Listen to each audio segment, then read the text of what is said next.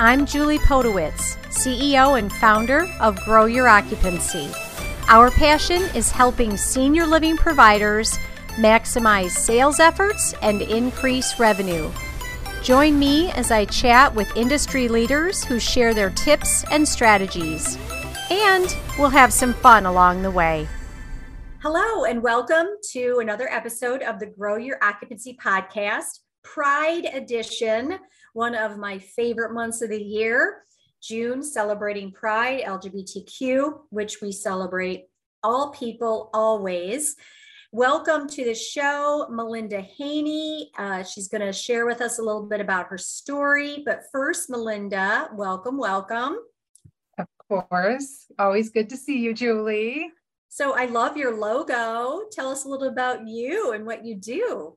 Of course, I am part of the Grow team, and I am always so excited to uh, promote Grow Your Occupancy. And of course, I really love to be a part of the senior living um, organization and the, the the the wonderful successes that I've had over 20 years of just being a part of um, the senior living industry. So it is really a, a, a lovely um, group of people, uh, as we all know, and that's how we know each other. Yes, so, yeah. I was going to say it's been about 20 years. Uh, Melinda and I met in mm-hmm. senior living.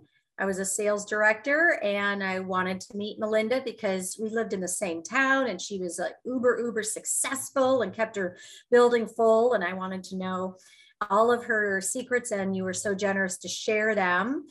Mm-hmm. And today I wanted to ask you just a little bit if and you were kind enough to say you'd, you'd sort of share your journey uh, with us and celebrating Pride Month. Absolutely. And um, I actually laugh when you ask me to do this because my first question was kind of like, sure, and why?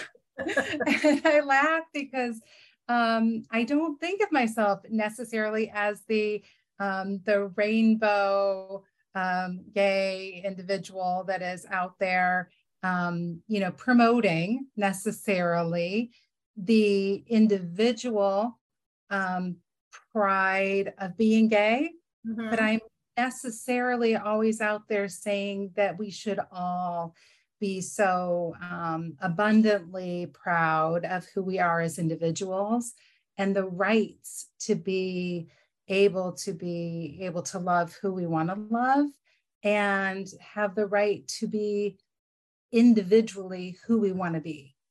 So that I've always thematically believed in throughout my entire life. I agree a hundred percent, a hundred percent.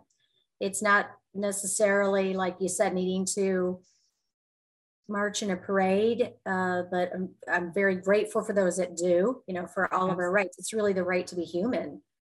It was celebrated every day. Yeah. Yeah, and I think that that's kind of the way. Well, I know that's that is the way I was raised. Mm-hmm. I know for a fact. I, I grew up in Cleveland, Ohio, and I had neighbors of all different races, and we grew up in a melting pot of different uh, religions, and we grew up with respect and the ability to learn from each other.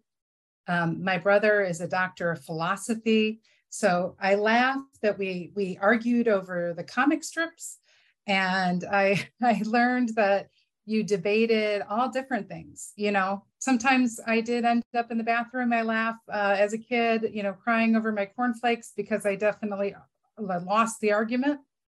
Um, but we talked about things, and I really think that that's one of the things that we maybe lose and we lose out by not talking about our differences. We lose out on not always understanding how people are different and how rich our lives can be. If we realize how embracing each other's differences we can really love learn to love each other. Mm-hmm. yeah. Because you know we're ever differences and similarities we're all human right? And so isn't part of being human learning about others and and loving the humanness in one another yes and how culturally different. diverse can be yeah. so interesting yeah yes. so incredibly yes. interesting yes yeah. now when i met you you had two young sons where our daughter, my daughter and your son, your youngest son are the same age, and now mm-hmm. they're grown, uh, grown adult young men. Mm-hmm. And yes, and you were married. And it, it, if you don't mind just sort of sharing, you, you talked about maybe having that background and that, you know, familial background of acceptance, which is wonderful. Many people don't. Uh, they either have the opposite or maybe it's like with with mine for instance it was neutral i mean we didn't talk about much of anything honestly but it wasn't it wasn't a change or differences weren't bad although i grew up in a very white you know uh, suburb uh, the, the, suburbs right so mm-hmm. uh, but it was um, nothing was bad you know different mm-hmm. religions or races but we didn't discuss uh, you know, gay, LGBTQ, nothing. But we were, I just grew up with everybody's everybody. I, I, I don't mm-hmm. know. So it's great that you were able to, you know, that, that your, your family gave you that basis and that foundation. Right. I think that the LGBTQ, obviously, we have seen in art in this last um, 15 years or more, it's bubbled up to the top in all of our maybe childhoods. It wasn't discussed, but it was, I, I don't think it was not, not accepted. Um, I don't remember a lot of people maybe being gay and talked about, but I don't at all remember in my childhood where um, I would have had people, my parents, people that I respected being uh, negative you know? So i was very very blessed in that way. But generationally otherwise very accepted about so many other types of uh, individuals. And i think that it's it's so much broader than just one topic. It's about being raised in a multicultural multi-diverse accepted uh, community. And i believe that where i was raised in Berea ohio was very um, i was very lucky that way. And now in some ways you do have to see some people maybe not treated as well as they should be and that also teaches you something and then you do learn that that's wrong right? And and we have to grow from that. And we saw that too um, so it's all in perspective it, you have to learn what is not right and you you grow from it and i think that generationally we've seen that that's where the lgbtq has bubbled up to the top mm-hmm. and i think we can be really proud of the the growing youth is becoming more acceptable. It's becoming more um, uh, common to not um, marginalize it.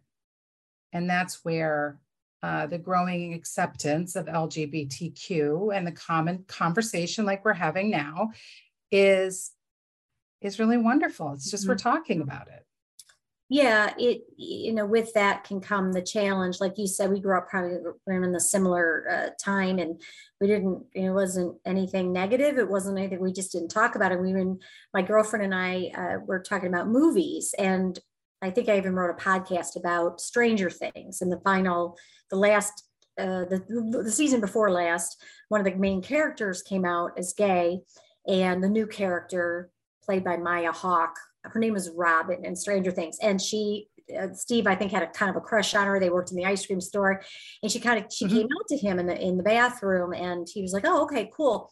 And this was a 85, I think it was, uh, Stranger Things that mm. takes place. And what I said to my daughter was, "That is not um, that's fakey because in 1985 that discussion probably wouldn't have happened. We would like to, it to be you know that true but mm-hmm. not saying no one had those conversations but uh i you know she probably wouldn't have said anything especially in a movie you know and we right. just said so i think oh, that correct yeah with social media and the and the uh, mm-hmm. uh certainly the uh celebrities, you know, 1997 when when Ellen came out on her show. Yeah. 97, that's not that long ago.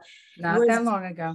Kind of ostracized in her career, etc. You know, and Rosie O'Donnell was, um, you know, uh, didn't come Art out chips. talk show, right? Art chips. So with that also comes the bubbling up of the negative, right? So we're hearing it does voices louder. What I mean, did mm-hmm. you have any personal challenges eh, with your journey and you know, yeah, that yeah. I think yeah, I think that there's two different types of um approaches. I think you have the people who are more comfortable where you have the pride flags that you're on your car and maybe your license plate and you put a pride flag on your house and that is um, displaying it without speaking of it right? And then that it's out there in front of the conversation. The people who are maybe more like myself we end up maybe needing to come out every day or choose not to right? And sometimes it's awkward. It's you know maybe 3 weeks into a conversation with somebody or months into working with someone. Um, you have to correct the conversation where they're asking you over and over and over again to bring your husband to dinner. And then you have to say i need to correct that you know? So you have to make the determination somewhere else to correct or to um, to see where they are in the test of it because some people are very prejudiced still. Sure or sure you, like they're going to be fine with it. come out every day. I've heard i've had that conversation uh, on this podcast and, and others uh, uh-huh.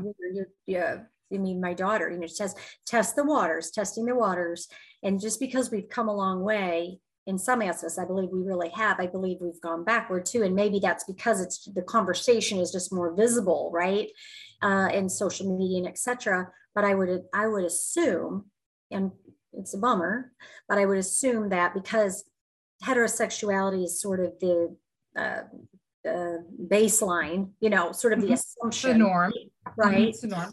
I know I hate to say normal, but like that baseline, mm-hmm. right? So you say as your wife or you know, as your husband and or your spouse uh, or he, you know, those kinds of things are the assumed. I don't think necessarily that someone thinks that that being gay is wrong. That's just the baseline, but you don't it's the baseline. know, right?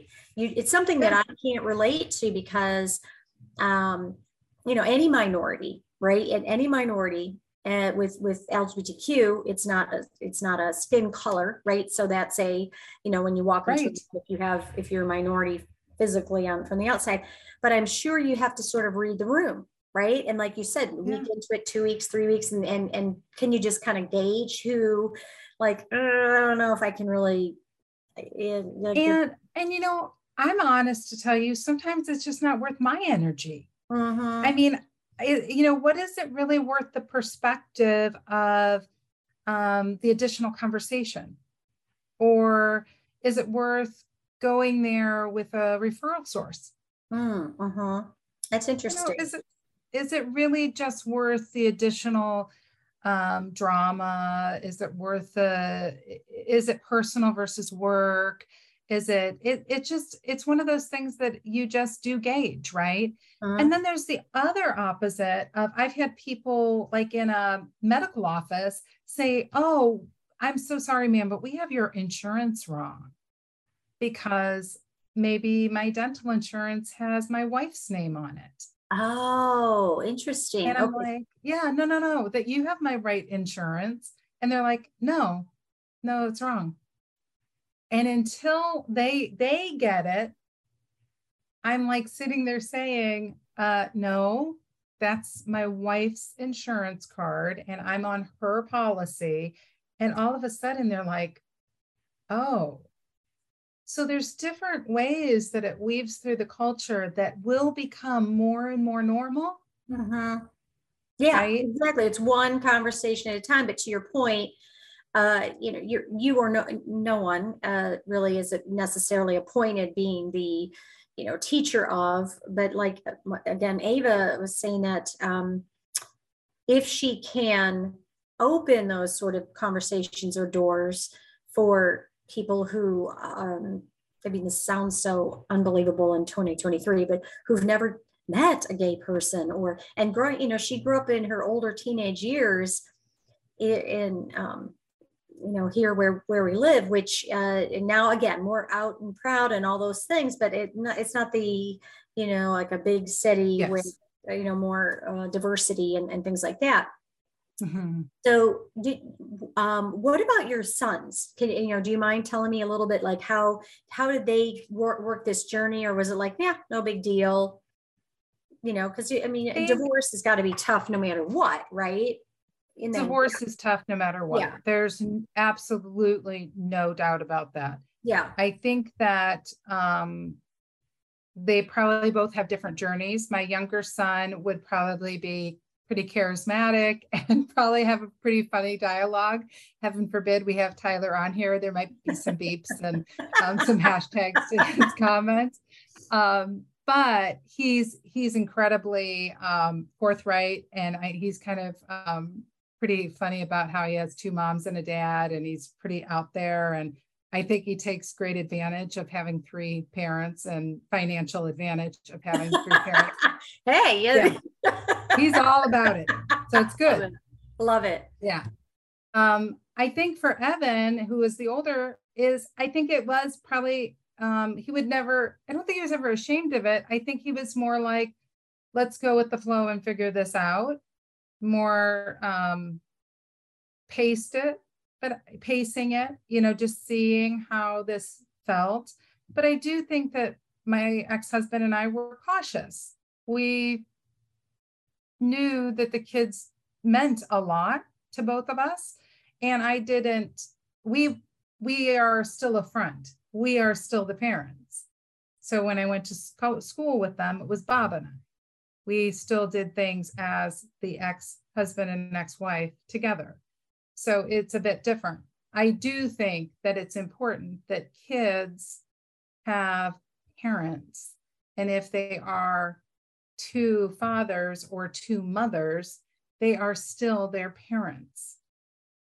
Or, yeah, because, or one. But it, the, the fact that you and and your your ex-husband in this case bob or united front in that you're i mean that's got to be so incredibly helpful and supportive and your, your children are lucky that you've put them first always right? And consider yes. again divorce no matter what the situation is is you know it's a it's a change. It's a major change. And kids are resilient it's a major change. and we stay, i did know. we all went to counseling. I had a great counselor. My kids had different counselors than i did and I will say that this is really no different than other choices that you make in mm-hmm. um, life. I mean, divorce is no different, right? You make a choice. Right. Um, you know, I'm not asking for people's permission. Yeah. So if they don't really like it, I'm not asking for my neighbor's permission to do this. Sure. Um, it's really about their well-being my children's well-being was was first and foremost mm-hmm, mm-hmm. yeah and you know that when your intention anytime our, our intention is whatever it is you know it, it, that comes through it comes through in everything that that we do and we say uh, mm-hmm. whether we mean it to or not because it's our intention and so if they're right. the priority and now it's got to be now how long have you been married i guess i'm asking two questions because when did um, gay marriage become legal in your state? I was, we were married in 17. So I think it was, I think right. it was legal a couple of years before that. Okay. Okay. Mm-hmm. And you've been together for longer than that. Mm-hmm. Yeah. Yeah. Mm-hmm. Well, uh, let's cross our fingers. Don't want to get political, but uh, let's cross our fingers that our um, our human rights uh, stay uh, where they are as far as our human rights. Certainly, um, correct. Is do you mind sharing, Melinda? And we're almost out of time, but what um, two things? What would you like people to know or think about?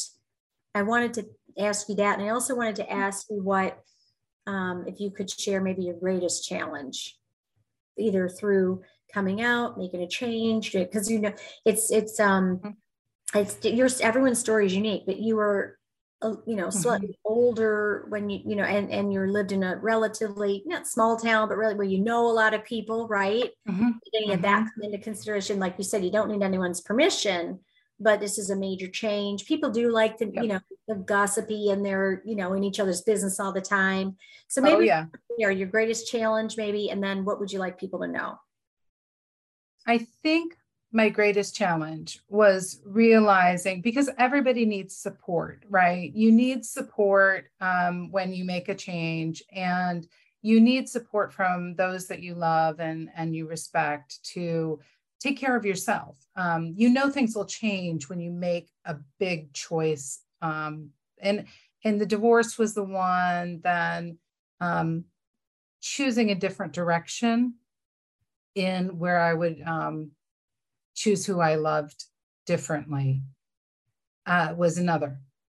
But the biggest challenge I faced was when you do something like that is how it changes other people's lives and how they don't like it. That was my biggest choice. I didn't recognize that when you change directions uh-huh. and everyone else's patterns change, they don't that's where they don't like it um good friends i lost good friends i you know had people talk poorly about me because of my choice and that was difficult that was very difficult um, so it takes great strength to really know if it was what you really want and and what what you really need personally if you really need to stay that course so i think there's just a lot of self um, self reflection on that. Um, the other I would say is that I have great faith in our youth and in our next generations. And I think that some of the um, current level of dialogue that's going on is because of the high expectations that they have and the high respect I have for our youth is that they are going to change how we look at the future. They're accepting things that we have never accepted. They are moving forward and they're challenging our generations, no different than we challenged the generations before us. And so some of the some of the dialogues that we're seeing are being fear led. They're they're they're all based on fear mm-hmm.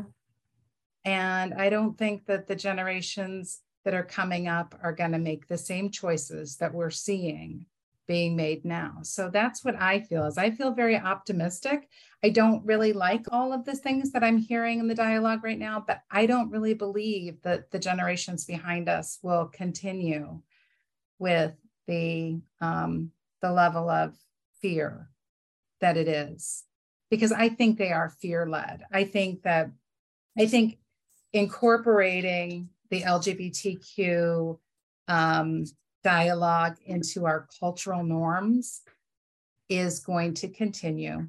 And I think that the, the children of our generations coming up are going to continue to welcome the LGBTQ community into our culture. Melinda Haney, thank you so much for joining me today, sharing your story. I'm going to end on that because, boy, from your lips, right?